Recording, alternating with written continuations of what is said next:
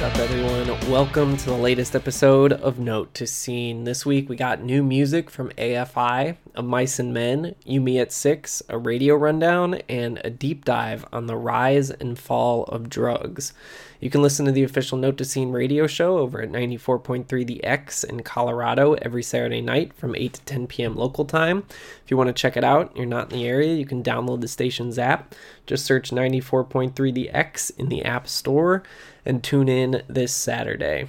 As always, you can listen to the songs mentioned during this episode on the Note to Scene Spotify playlist. And if you have any comments, questions, or requests for deep dives, email me at notetoscene at gmail.com. Alright, so AFI returned with two new songs last week titled Twisted Tongues and Escape from Los Angeles. The songs come ahead of their yet to be announced new album that is due out in 2021 to be honest, I've been pretty disappointed with pretty much the entire second half of AFI's career when it comes to new music, and these songs follow much of what we saw on their 2017 record.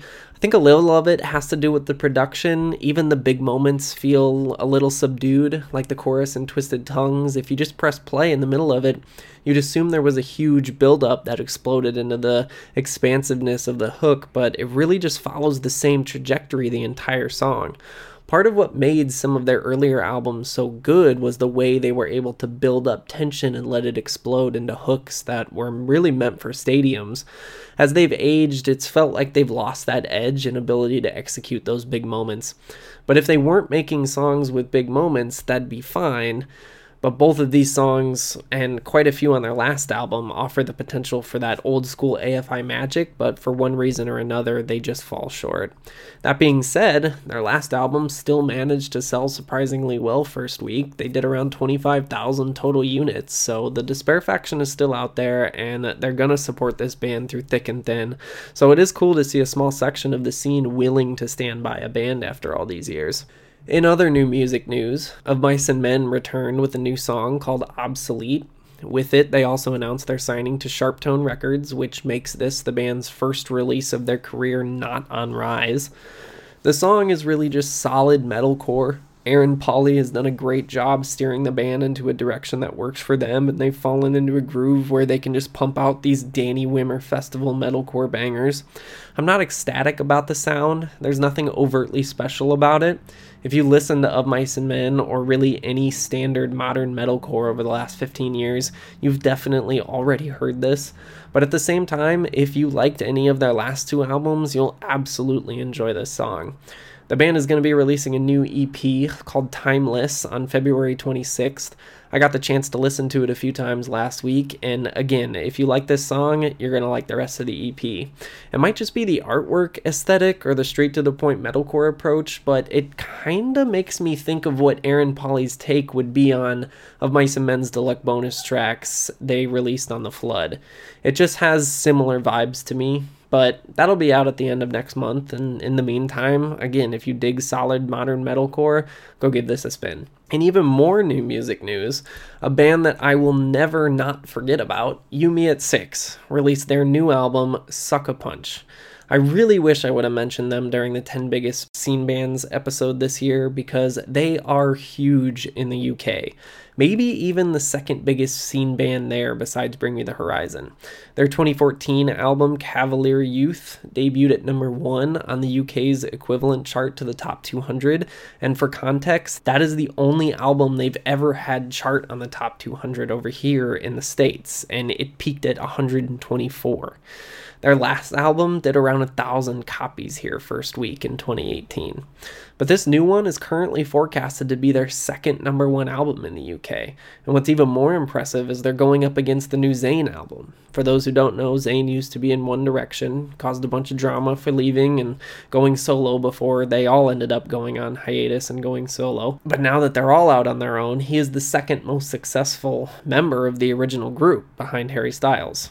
So the point is, You Me at Six is a mainstream band in the UK, even though they probably won't even sell a thousand copies here in the States. Sound wise, we all remember them as a neon band that went rock for one album and then we never really heard from them again. But they've evolved into this like warped Imagine Dragons experimental rock band and they're actually writing some pretty dynamic songs. The album is filled with these guitar based bangers that are covered in modern industrial pop production one of the singles, Beautiful Way, builds this perfect tension setting and unloads into a massive hook where vocalist Josh Franceschi shines in a way I've never really seen him do before. I was so unexpectedly surprised by this album and absolutely recommend it. The fact that You Me at 6 is inside the top 15 biggest bands in the scene in 2021 might actually be even more of a shock than All Time Low potentially being on their way to a breakout hit. I love it. But speaking of all time low, this week on our ATL tracker update, they continue their rise up the top 40 chart, jumping from 28 to 26 and increasing over 15% in plays. Again, another really encouraging week and crucial in the song's overall rise.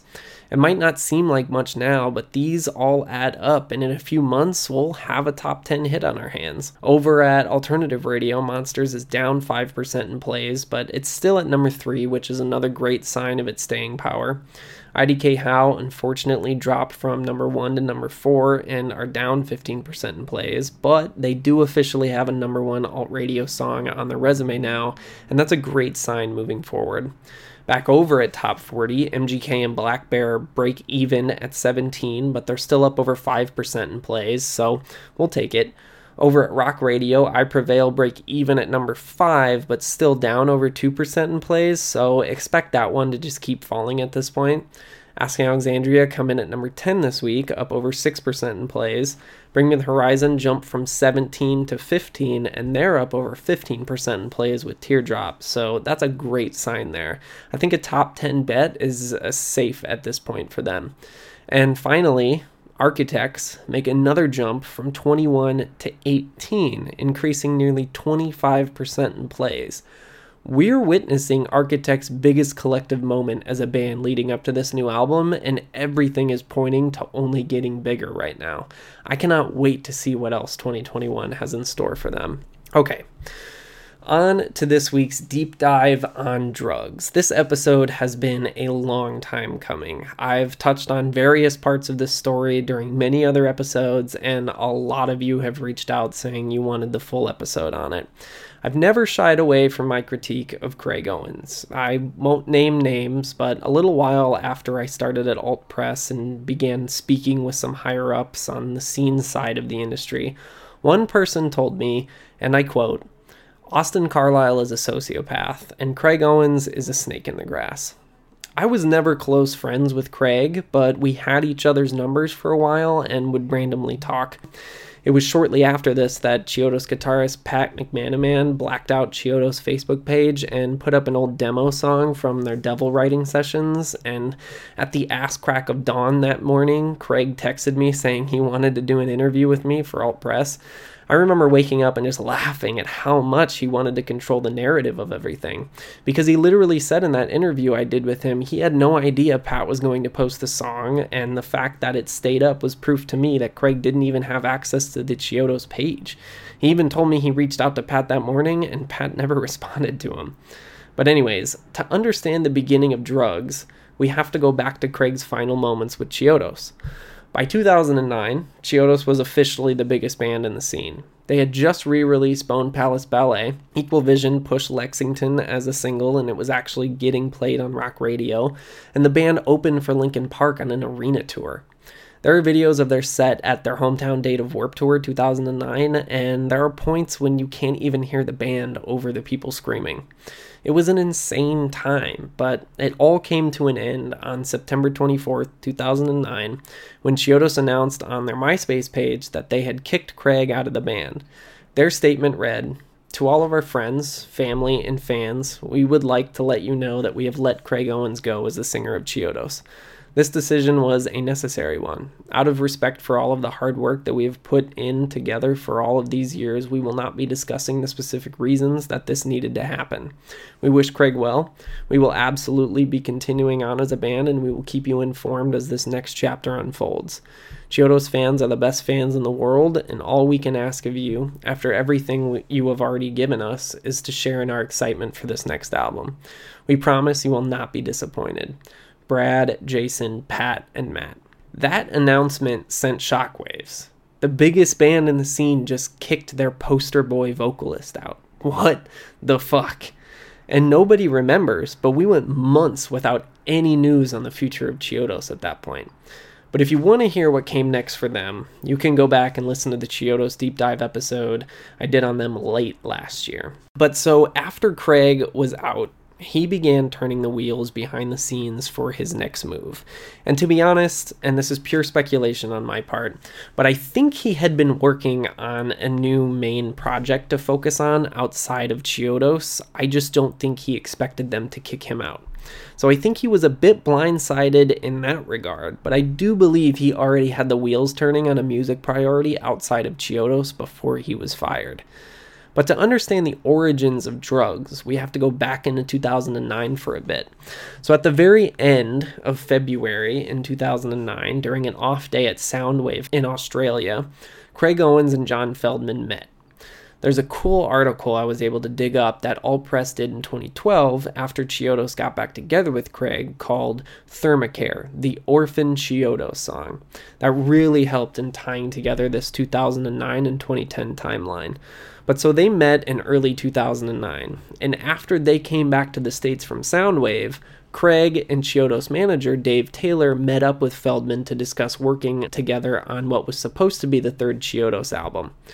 John, Craig, and Bradley Bell had a few writing sessions together in California, and that's when Thermacare was written and the infamous demo was recorded.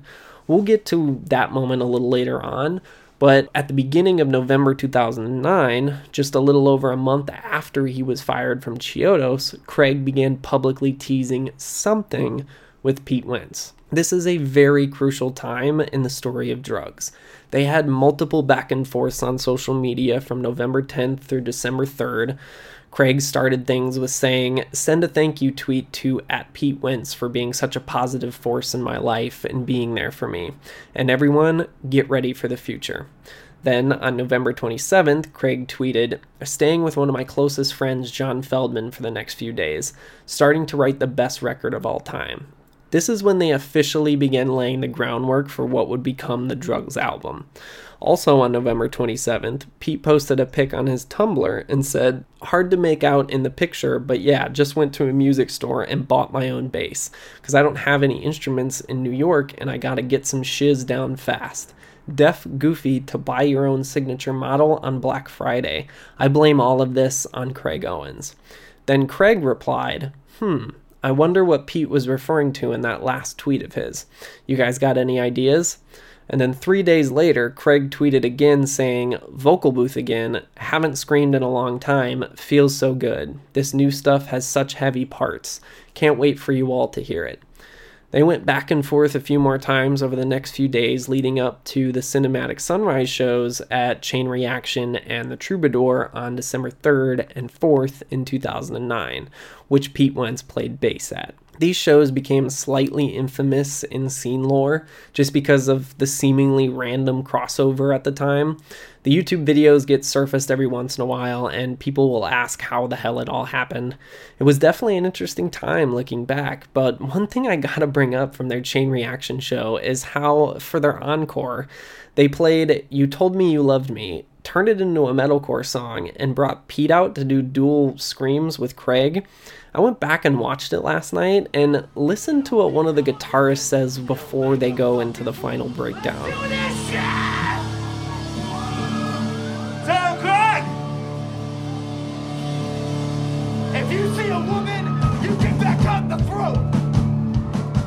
There is one comment talking about what he said. One. The rest are pretty much all just shitting on Pete for how awful his scream sounded. Imagine if a band bro got on stage and said this now. He'd be trending on Twitter by the next morning, if not earlier, and have to make a full fledged apology, rightfully so, and probably get kicked out of his band. The shit Scene Bros got away with back in the day, man. I mean, like, he's gotta realize most of that audience was underage girls, right? And he said that to them? These bros got away with literally everything. Anyways, after this, the wheels for drugs really began turning behind the scenes. For some reason, the member rollout and full reveal for the band was not preserved very well online. It was really difficult to even find links to try out in the archive machines. But I was able to dig back up an interview Craig did with Alt Press in June of 2010, where I was able to confirm that at that point, only Nick Martin from Underminded and Aaron Stern from Matchbook Romance were in the band with Craig, and they hadn't even revealed the name Destroy Rebuild until God Shows yet. But it was public info that Pete Wentz had signed them to his label, Decaydance, which was owned by Warner, so that made them a major label band, as well as that he had signed them on to the powerhouse Crush Management. Crush had been the longtime home of Fall Out Boy, Panic at the Disco, Weezer, and others, even to this day. So, shortly after this, the rest of the lineup was announced, which included Matt Good of From First to Last and Adam Russell from Story of the Year. On August 17th, Craig tweeted out the name of the band, revealing it as Drugs, or as we all know it, Destroy Rebuild Until God Shows. Then we had a minute of radio silence, and then on November 9th, we got a teaser video with the title This is Destroy Rebuild Until God Shows Part 1. It was a little over two minutes and showed a man appearing to be losing his mind from voices in his head, and as he's running from something that he can't see, the camera reveals members of the band on the street, almost guiding him to his eventual doom, which is where we see his soul literally get sucked out of him. And the camera pans to Craig, and we get a 15 second teaser of the first drugs music ever. We know now it was If You Think This Song Is About You, it probably is. But at the time, all we knew was that something more was coming two days later. This teaser and the ones that came after it were something else, man. It felt like they were going to release a movie. They were produced so well, and the horror element just added to the anticipation. Then on November 11th, 2010, the first drug single, If You Think This Song Is About You, It Probably Is, was released. It didn't have a video yet, so it was just the audio stream, but it didn't need a visual element to it. The song spoke for itself. It had Feldmann and Matt Good written all over it. From the driving, in your face production quality and tension building verses to the pitch perfect hook explosion and just excellent use of electronics in the second verse, to me, this is the best song of Craig Owens' career. It was a blatant diss to his former bandmates in Chiodos. I remember literally getting chills the first time I heard, So, friends, you left me hanging in a room with a noose and a chair. You told me to stay put and reminded me why I was there. But of course, in true Craig fashion, he couldn't even call out his old buddies without comparing them to a whore. Seriously, how many breakdowns did he unnecessarily scream that in? He ain't even talking about an ex girlfriend here, and he still does it twice in this song. Nonetheless, despite his perplexing, reoccurring animosity towards women, sonically, this is the best song of his career, and holy shit, what a launch to this band! After two more movie like teasers, they dropped the video for If You Think at the beginning of December, and again, nobody questioned it back then, but there is no way this thing would fly today. Craig Owens grabbing a naked woman by the throat while he's on top of her, screaming whore into her face. Again, the shit Band Bros got away with back then versus what flies nowadays is literally night and day. But so right before they dropped the video in December, they played their first live shows at a small venue over the course of two nights in Michigan. Of course, the first song they played was their version of Thermacare, the only thing you talk about. Like most Craig songs, it's actually about one of his exes, but it was a complete dig and a power move over Chiodos. So, the story behind Thermacare is that, like I mentioned earlier, Craig and Bradley wrote and recorded the infamous demo with John Feldmann during the first half of 2009. Here's what that sounded like.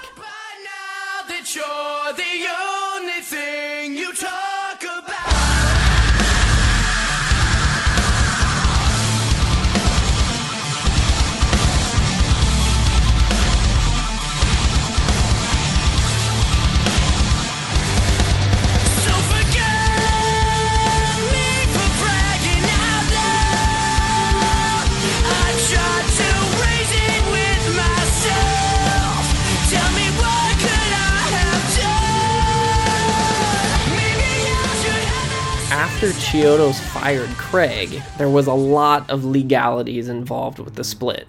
One of the issues at hand was who actually owned Thermacare. Rights to the track were eventually split 50 50 between the band and Craig. Chiodos retained the rights to the music, and Craig owned the publishing to the lyrics and the melody.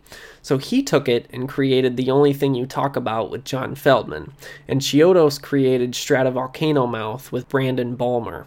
And apparently, Bolmer refused to listen to the demo of the song because he didn't want Craig's take to influence his version of it.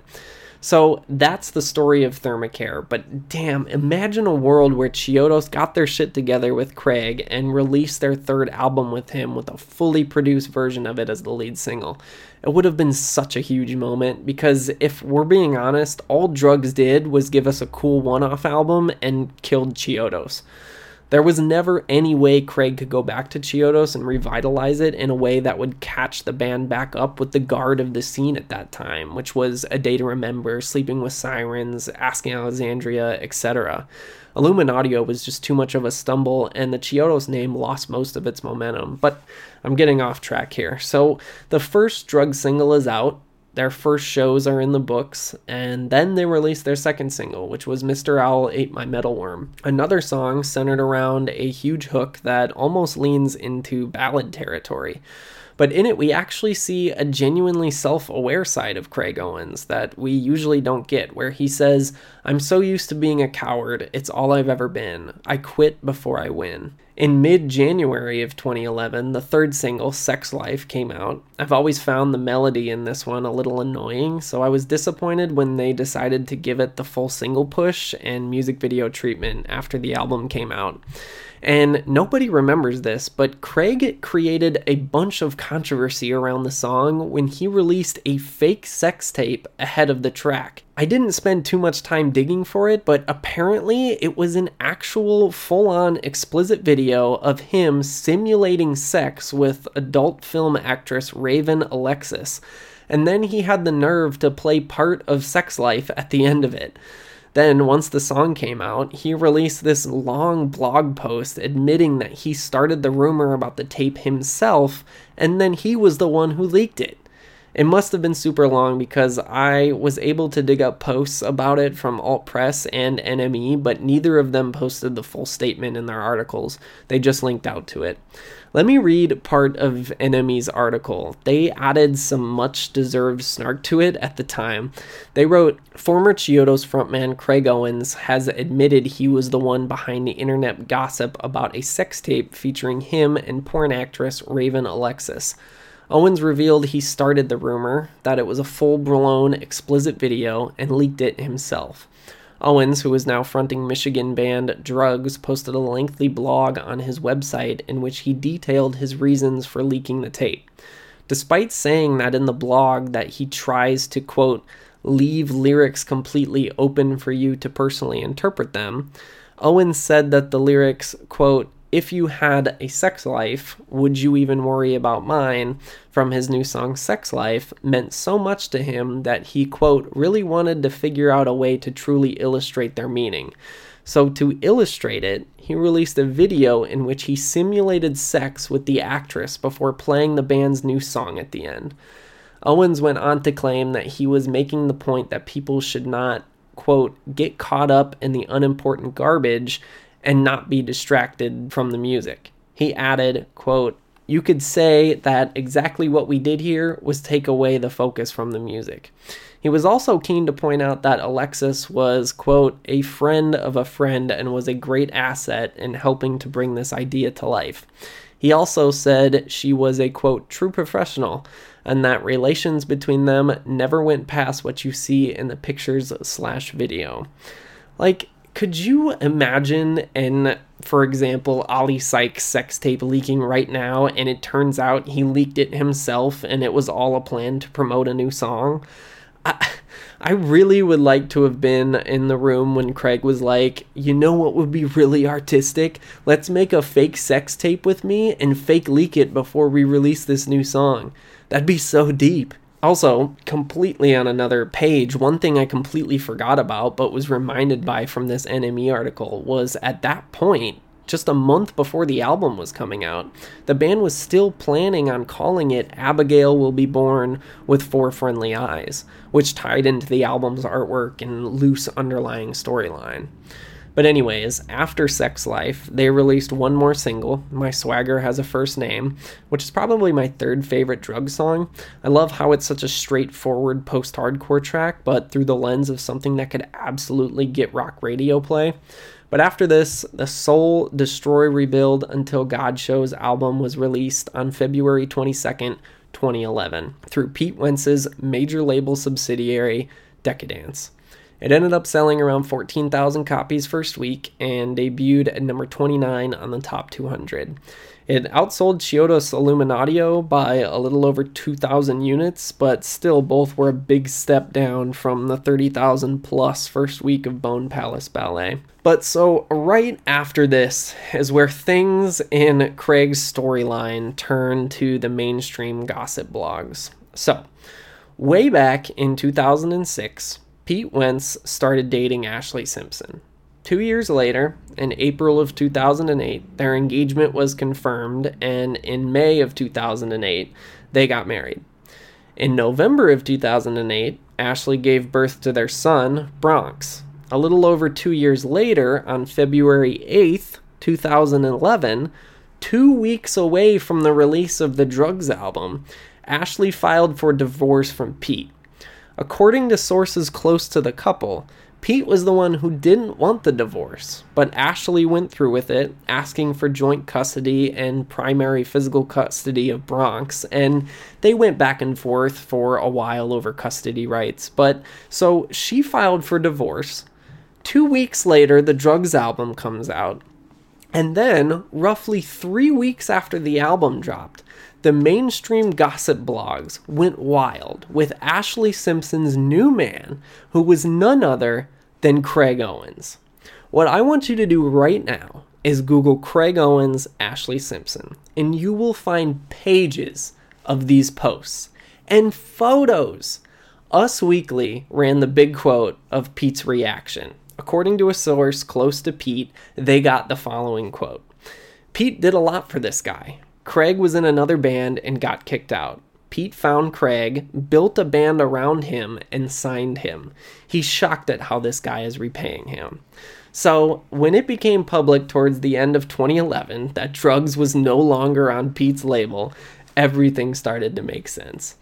This moment made Craig the only non breakout scene star to make it onto Hollywood gossip blogs, outside of Ronnie Radke, simply because he used to constantly be mistaken for Miley Cyrus's brother, Trace. But outside of the inner drama, Drugs headlined a short UK tour in March and then co-headlined the AP tour that spring with Black Veil Brides alongside support from Versa Emerge, I See Stars, and Conditions.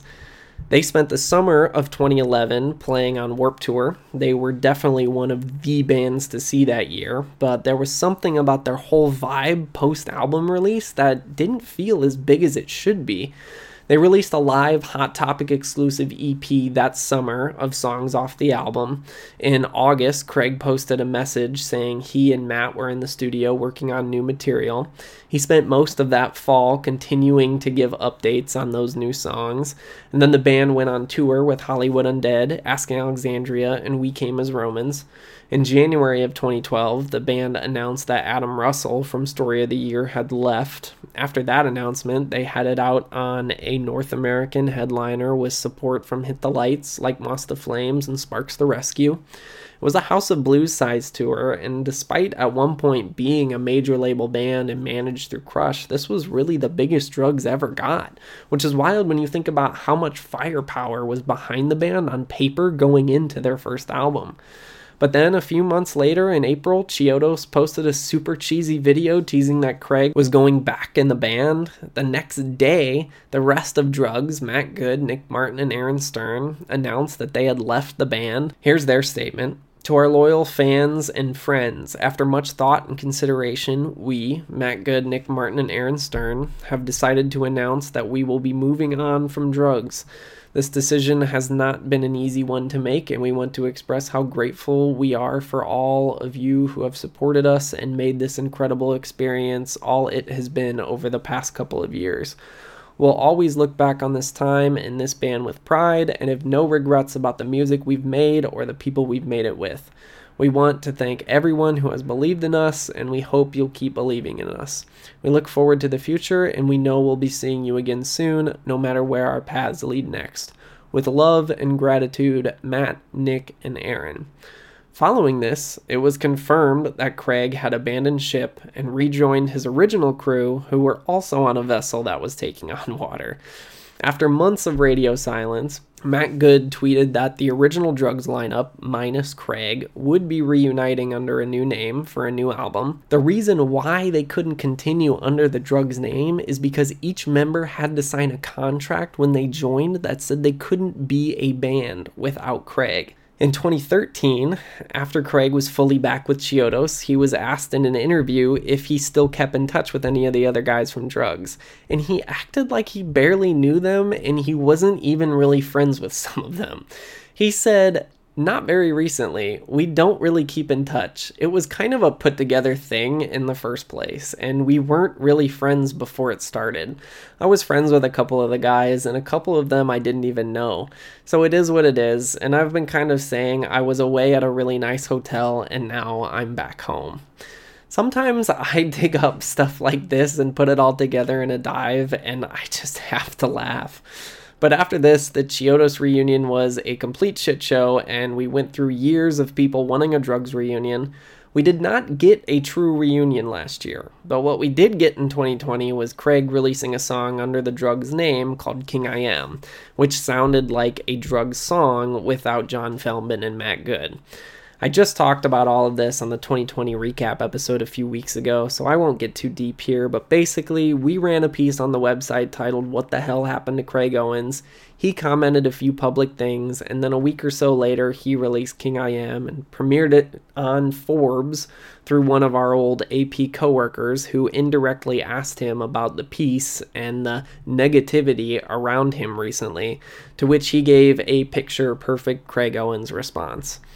Throughout the rest of last year, Craig teased a new drugs album, touring with a full band lineup. I mean, at this point, I feel like they'd be lucky to even get a House of Blues tour booked, even after the pandemic is over. So I expect Craig to market it as some exclusive, intimate shows, like with a fully DIY angle or something like that, just so he can try to spin an angle on it. Most bands will pull this when they come back and they can't play the same size venues they did when they were first around.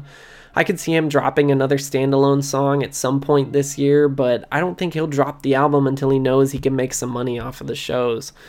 But that's it, people. The story of the rise and fall of drugs. I mean, the scene supergroup that could have been massive, but, well, you know what happened now. And that's a wrap for this week's episode of Note to Scene. Thank you so much for listening. If you have any requests for deep dives, email me at notetoscene at gmail.com. You can subscribe to the show wherever you listen to podcasts. Follow Note to Scene on Facebook, Twitter, and Instagram. If you enjoy the show, please drop a review on iTunes. I'd appreciate it very much. Until next week, stay safe, and I'll talk to you soon.